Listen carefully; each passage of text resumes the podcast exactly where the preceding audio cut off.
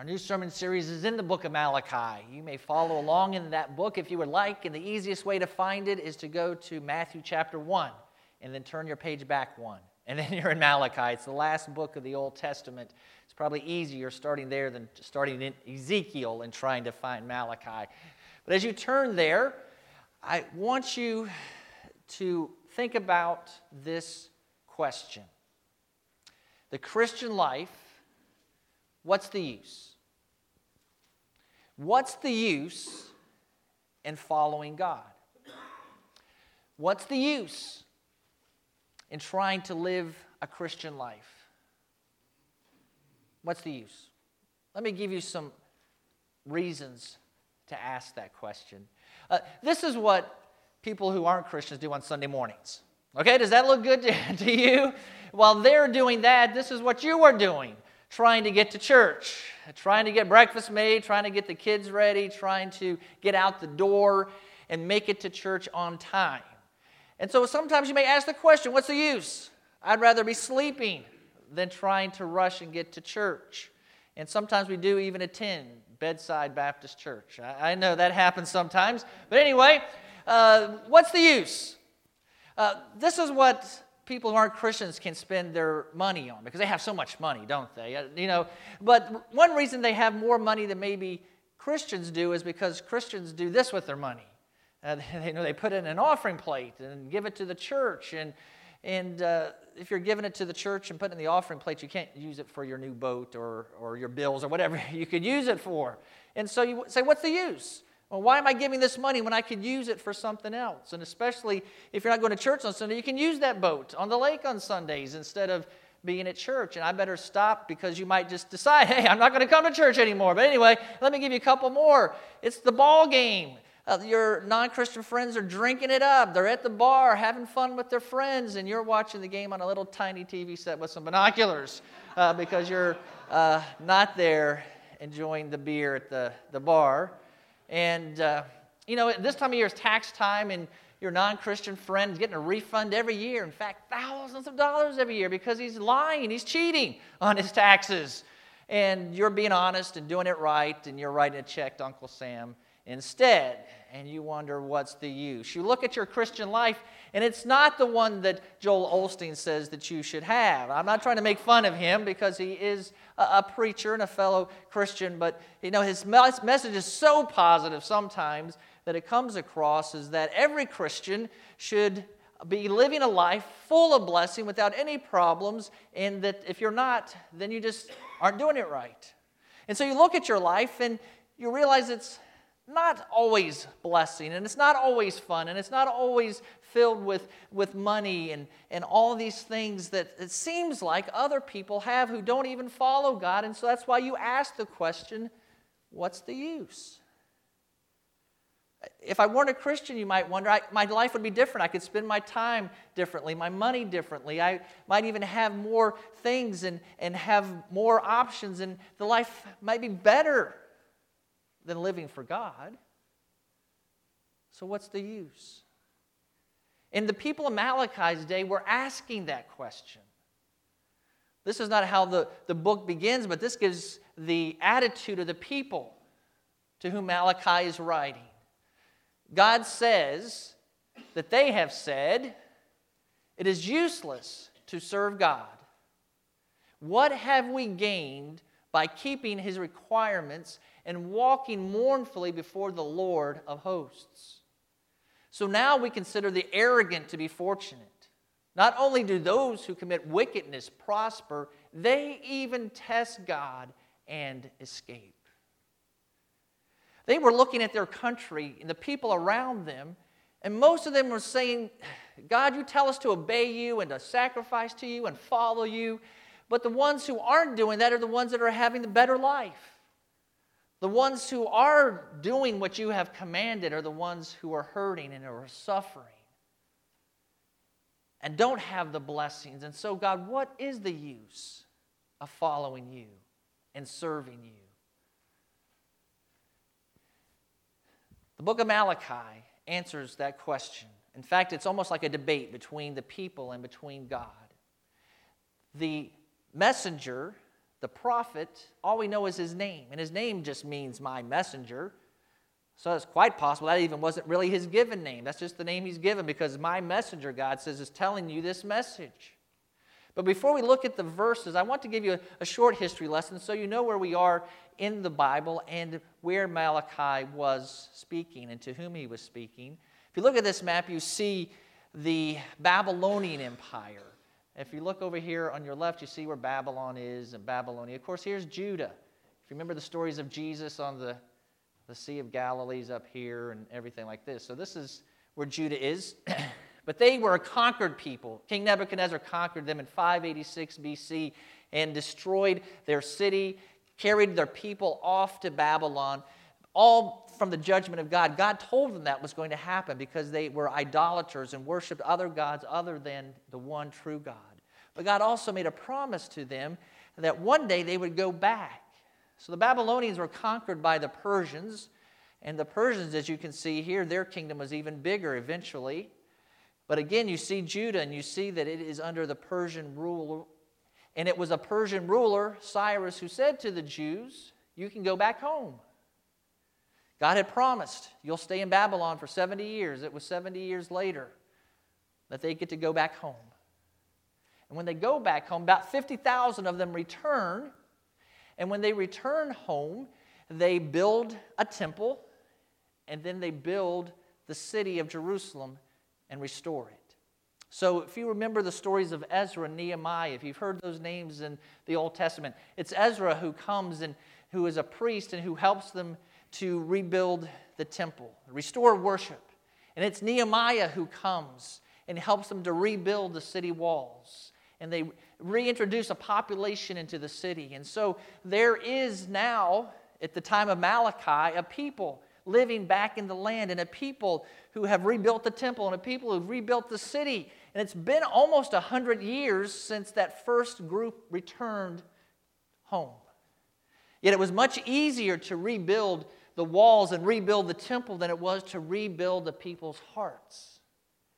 Their hearts still were not close to God. Thankfully, that evil, idolatry that their forefathers were so entrenched in was not in them. God's punishment, his discipline had served a purpose and it had worked. The Jews never were again an idolatrous people like they had been before Babylon conquered them. But they still weren't close to God.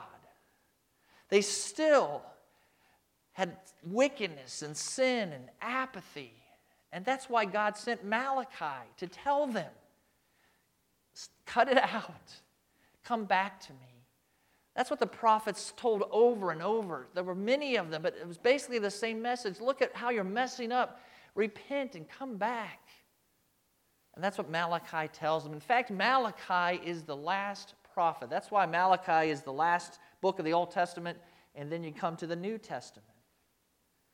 And so it's interesting to me that God has this prophet to come to the people at this time and then doesn't speak to them again for almost 400 years.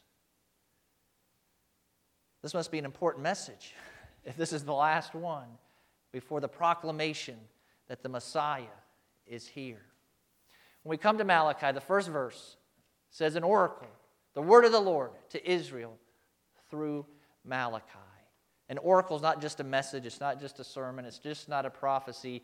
It is always a warning that has great danger attached with it. So when they heard that this was an oracle, this was not, oh, here's a message from God, let's listen. It was, we, something bad is going to happen. What's the message that God has for his people? It begins with this I have loved you, says the Lord, but you ask, how have you loved us? That's the people's question. Listen to it. How have you loved us, God? You know, the disciples asked a similar question when they were in a storm and Jesus was asleep. And they asked Jesus, Do you care if we drown? Do you hear the, the tone of the question directed toward God? God, how have you loved us? God, do you care if we drown? There's an accusation in that question, isn't there? that God doesn't love, that God doesn't care. Despite whatever he may say, why would someone ask that? How have you loved us? Or, God, do you care? We often ask that question when life is difficult. When we look around us and we're hurting, or we look around us and we're suffering, we look around us and our life is chaotic, it's out of control. We're looking for blessing, we're looking for peace, we're looking for a sense, a feeling that God is with us, and we don't see it. So it's natural that we ask God, God, do you love us? Do you care? Because it seems like to me, if you did care, God, and you did love me, I wouldn't be going through this. If you did love me and you did care, my life would be better. It would be easier. It would be less painful. It would be less suffering. There'd be more blessing. But God, I don't see it. So do you really care? Do you really love me? It is a question that many have asked, and I can understand why we ask it in times. But we have an answer from God this morning that gives us great comfort and helps us understand why God allows difficulties even though He still loves us. And so, the first thing God does in this very beginning of this book is He declares His love to the people of Israel. Again, look at the verse. God says, I have loved you. God is declaring his love to the Jews, and he's not saying, I used to love you. I know it kind of says that when it says, I have loved you, but he's not saying, I used to love you, but now I don't. He's not saying, I will love you in the future, but now I don't. He's not saying, I will love you if you do something. He's declaring to them, Listen, people, the very first thing he tells them is, I love you. God had told them that many times throughout the Old Testament. Just in the book of Deuteronomy alone, when Moses is reminding the people of how God brought them out of Egypt and they're getting ready to go into the promised land, he reminds them over and over in that book how many times God has said, I love you. You know, God has said that to us as New Testament believers, as Christians. Jesus, that wonderful story in John 3 where Jesus is talking to Nicodemus. You know the story of how uh, Nicodemus comes at night and asks Jesus uh, some questions, and Jesus is trying to help him understand what it means to be born again. That conversation has a verse that many of us learn as our first verse and still know today. It's John 3:16. It's quite possible that was actually the words of Jesus and not John, but nevertheless it tells us the same thing. For God so loved the world Paul, Peter, John. You go throughout the New Testament. The words, the message, the truth that God loves us is all over Scripture. So, why would anyone question whether God loves us when He's declared it so clearly and so often? Well, again, it's because we look at our life and it doesn't seem like it. you know, it's one thing to hear God loves us. It's another thing to experience it, to feel it, to know it. We often say that too, don't we? I mean, we can say, I love you. Those three words are easy to say. It's harder to show it and demonstrate it, and for someone who hears those words to really feel like we love them. So I can understand why we're the same way with God. So God doesn't stop there. He doesn't just say, I love you, and leave it at that. He tells them how he has loved them. And I love this about God's love. Psalm 100, verse 5 says this For the Lord is good, and his love endures forever. His faithfulness continues through all generations. So not only does he love us, he always will love us, always has loved us. And he tells us how he has loved us. He tells the Jews in Malachi 1. The next verse, he says, Wasn't Esau Jacob's brother? This is the Lord's declaration. Even so, I loved Jacob, but I hated Esau. Now, what does he mean by that? Let me explain to you by talking to you about Jacob and Esau. Maybe you remember their story in Genesis.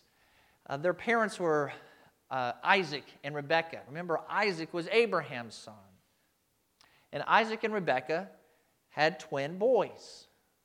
In fact, Esau was the firstborn, but Jacob also came out grabbing the heel of his brother. And so, even before they were born, uh, uh, Rebecca realized that these two twins were just tussling and fighting inside of her womb. And she even asked God what was happening. God told those two nations in there. Well, no wonder it hurts. There's two nations in there. But God was telling her what was going to happen, and it did happen once they were born. In fact, Jacob's name means he grabs the heel or deceiver. I mean, this was the type of guy he was. He was a trickster. And so you know the stories and how they happened between Jacob and Esau. Esau was one who loved to be outdoors and loved to hunt, and Jacob was one who liked to stay in the tent and stay at home with mom. And so Rebecca's favorite was Jacob, and Isaac's favorite was Esau. And you remember the story of how uh, one day Esau was so hungry when he came back from hunting that he wanted something to eat, and Jacob had some stew, but it would only give it to him if he was given the birthright. And so Esau said, Well, what good's a birthright if I don't have any food? And so he foolishly just says, Sure, have it, whatever, give me the food. And then later, when it was time for the blessing, Jacob deceived his father Isaac by pretending to be Esau so that Isaac would bless him instead. And so he did. He tricked his father. He got the blessing. When Esau found out, he was furious and said he was going to kill Jacob. So Jacob had to flee, and because of that, he never saw his mom or dad again. He flees, but eventually does come back after he works for his uncle, after he has a couple of wives and some concubines who give him 12 children, who become the 12 children, uh, the 12 tribes of Israel. He comes back to his brother Esau. And Jacob, the whole time when he's coming back, is worried that Esau is going to get revenge. But Esau doesn't. Esau welcomes him back. But then they go their separate ways never to meet again, but they do become two nations. Jacob, God changes his name to Israel. His 12 children become the 12 tribes of Israel and become the nation of Israel to whom Malachi is speaking. It is the nation, the person whom God chose. He didn't choose Esau. Uh, Esau was the firstborn. The firstborn was supposed to get the blessing, was supposed to get the birthright, was supposed to get twice the inheritance. The firstborn was supposed to get all that. But Esau didn't get that because God didn't choose Esau, He chose Jacob. And so, what's the point of what God is saying? He's saying this when God chose Jacob, He chose Jacob out of love. It's a crude analogy, but imagine going to a pet store to pick out a pet. You look at all the cute puppies, and you choose one. You choose one because you like it, you choose one because you love it. You don't choose it because you hate it, you don't choose it because you don't care. You look at it and you fall in love with it, so to speak, and so you take it home with you. You choose it out of love, right? You don't choose it out of spite or hatred or indifference. That's what God is saying. I chose you. Not out of indifference or hatred. I chose you out of love. That's how I've shown you the love. Esau didn't get the love. And God has told us the same thing. He's told us as Christians. This is what Paul says in Ephesians 1. For he, God, God chose us in him, Jesus. So, for God chose us in Jesus before the foundation of the world to be holy and blameless in his sight. In love, he predestined us to be adopted through Jesus Christ for himself, according to his favor and will, to the praise of his glorious grace, that he favored us with him in the beloved. So, what Paul is saying, Christians, believers in Jesus, God loves you, he chose you. Even before you were born, even before uh, the world was created. God chose those that were going to be saved. Now, this bothers some people. When they hear that, they also hear, but Paul doesn't say this, they also hear that God chose those who were going to hell. That's not what Paul says. And so you try to figure it out in your mind. It doesn't really kind of fit together. Let me ask you this question. If you flip a coin, you have a head on one side and a tail on the other side, right? So we always think of it, it's there's one side. We even use the phrase there's two sides to every coin, meaning there's two sides to one thing. It's one coin, it has two sides. And you flip it, you get heads or tails, but I guess it could be flipped and you come up with this. Now, I don't know, I guess physically, theoretically, it could happen. So now the heads and tail, which is it? I guess it's both. If you flipped it, it's heads and tail. It's at the same time. And that's the truth of Scripture. Let me explain what I'm saying. God says this throughout Scripture that He chooses those that He saves. But He always gives that message as a word of comfort. He doesn't give that message to people who don't know Him, who aren't His children. That message He gives to them is Come to me, believe in me. Because this is also true. Jesus died for everybody. And anybody on this planet, anybody who believes in Jesus will be saved. Anybody. The Bible tells us both is true. Salvation is available to everyone. Anyone who believes will be saved. That's why we proclaim the gospel to everybody that we can, because anybody who believes will be saved. And God says, All those who are saved, I chose you before you even knew me, before this world even existed. And God says both are true. We try to figure out how God can be completely sovereign and we can have complete free will. And we try to put it together, and the Bible doesn't even try to put it together. It just tells us both are true. So if you ask me how both are true, I'll ask you, how's the Trinity true? I don't know, but the Bible says it's so. And sometimes we just have to accept that because honestly, we can't figure out every single thing in this universe. If we could, it wouldn't be a very big God or a very big universe if we could figure it out. And so I want you to hear this. It's the, God's message of choosing is always a message of comfort. To know that God has always had a plan for our lives. To know that God was always with us. That He was always interested in us. That He was always working in our lives to bring us to Him. What an awesome truth to, to, to realize that even before you were born, God already had a plan for you, a plan of love and a perfect plan. And when you were born and everyone was oohing and awing over you, God said, I've chosen this one. I've got something great for this one.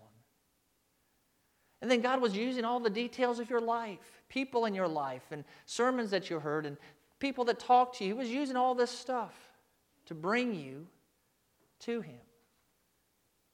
How much love does that show? It shows us that it wasn't just, oh, I made all these people, and I'm going to just stand up here and wait for everybody who wants to get it here. You know, I'll just wait for them. Whoever comes, come on. When you get here, oh, good to see you. Good to see you. I'm glad you made it. Glad you got through the crowd. You know, that's not how it is. God loves us that much that He chose us. He also shows us His love by blessing. And this is what it says in Malachi. The next verse is, I turn His mountains. Now, who God is talking about is he continued to talk about Esau. Esau was the, the founder of a great nation, the Edomites. And this is what God says about the Edomites I turned his mountains into a wasteland and gave his inheritance to the desert jackals.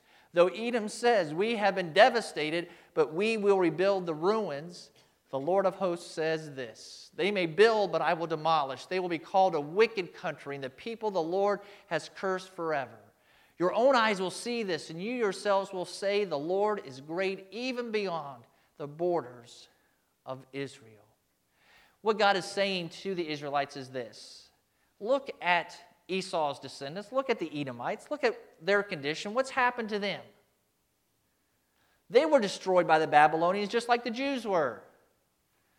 But God never promised to Esau's descendants, the Edomites, that he was going to rebuild their city. He never promised them he was going to rebuild a temple for them, never promised them they would get to go back home. He never promised that blessing for Esau's descendants, but he did promise it for Jacob's descendants. And that's God's point. The Edomites think they're great, they think they're going to rebuild, but they're not. But you, look what I've done for you. I've blessed you with a homecoming. I've blessed you with a temple to worship me in. I've blessed you with the city fortified by strong walls. I've blessed you by being with you from the very beginning. When I chose Jacob, I've blessed you greatly. That's how you know I have loved you. So the people say, How have you loved us, God? God says, I chose you. And I'm telling you I love you and I've blessed you. The same is true for us. Think about all the blessings that we have in life. And anytime we want to think God doesn't love us, think about how He has blessed us. And there's a hymn that reminds us to count our blessings and to count them one by one. Count your blessings and see what God has done. When we do that, it does put everything into perspective and does reveal to us wow, God really does love us. Look at everything He has done for us. Uh, titled this sermon series, Extraordinary Life, really, for this reason. In this whole book, when we look at the next couple of weeks, uh, God is saying to them, You can have an extraordinary life. Because they're not living an extraordinary life in Malachi's day. They're miserable and they're down and they're looking around. There's no blessing and, and they're just dismal. And God's saying, You can live an extraordinary life with an exclamation point. And they're saying, Really? It certainly doesn't look like it. How's that going to happen? With a big old question mark. And the people respond to God Extraordinary life? With a big question mark because they can't see it. And God shouts back at them with an exclamation point Really? You can have that. So, brothers and sisters, you can have an extraordinary life. And you may be looking at your life and saying, Really? Because it certainly doesn't look like it.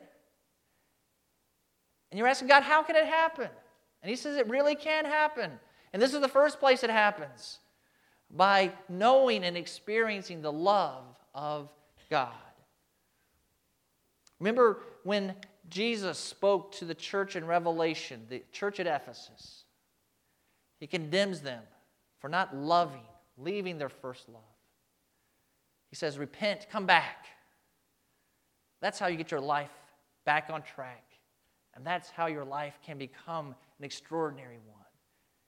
You focus it on Jesus and his love for you. The people in Malachi's day some of them did that. I want to go back to this verse each week because I want to give you a solution each week, just not the questions and the problems and the debates that they had. It says at that time, some those at that time, those who feared the Lord spoke to one another. The Lord took notice and listened. So a book of remembrance was written before him for those who feared the Lord and had high regard for his name. They will be mine, says the Lord of hosts, a special possession on the day I am preparing. I will have compassion on them as a man has compassion on his son who serves him. So what this is what happened. There were some who listened. Because they listened, they feared the Lord. And I'll give you my simple definition of fearing the Lord it's to take God seriously. And whatever he says and whatever he does, if you fear him, you'll take him seriously. People who don't take God seriously ignore him, laugh at him, reject him, hear him, and eh, whatever. But someone who fears God listens and takes it seriously, obeys, changes his life, does what God says, is concerned about the warnings that he or she hears that God says will happen. And that's what some of these people did. They heard it. They took God seriously. They wrote their names down, making a commitment to God, and God saw it. And he said, I'm going to have a special place for these people. They heard my messenger and they listened and they've changed their lives. So each and every week when we hear the people complaining and God giving an answer, this is the response Hear God, take Him seriously, and do what He says. This week, He said, I've loved you. He wants us to recognize it. He wants us to live our lives based on it. He wants us to love others like He has loved us. And so if you ever question whether God loves you, all you have to do is look at the cross. John 3:16 says, "For God so loved the world." We usually hear that and think of it means God loved us so so so so much. You know, like how much did God love us? He loved us this much. You know, you see the little kids reaching out, or we even think, well, He reached out this much on the cross. But I think the better translation is not that He loved us so, so, so, so much. What it really means is God loved us in this way. This is how He showed us His love. He proved His love in this way. What way? He sent His only Son, that whosoever believes in Him will never perish but have everlasting life. That's how God has loved us. We never have to question whether He cares. We never have to question whether He loves us. He declared it. He has chosen us. He has blessed us. And Jesus died for us. Lord Jesus, we thank you for your love. My prayer this morning is for those who just don't sense it or feel it. Lord, I pray that this morning they would. They would know that you love them. I pray especially for those going through difficult times of hurting or suffering or uh, just a life that's not extraordinary. Lord, I pray that rather than them questioning your care or your concern or your love, that, Lord, they are trusting and clinging to your declaration of your love for us. I thank you, Lord, that you have chosen us, that you have saved us. I thank you, Lord, that you bless us in so many ways. I pray that we would leave today filled with your love and sharing that love with others. Lord, I hear your word as it's spoken to us in, the, in 1 John. John tells us to love others because you have loved us first. So may we do so in this week, Lord. I pray these things, Jesus, in your name.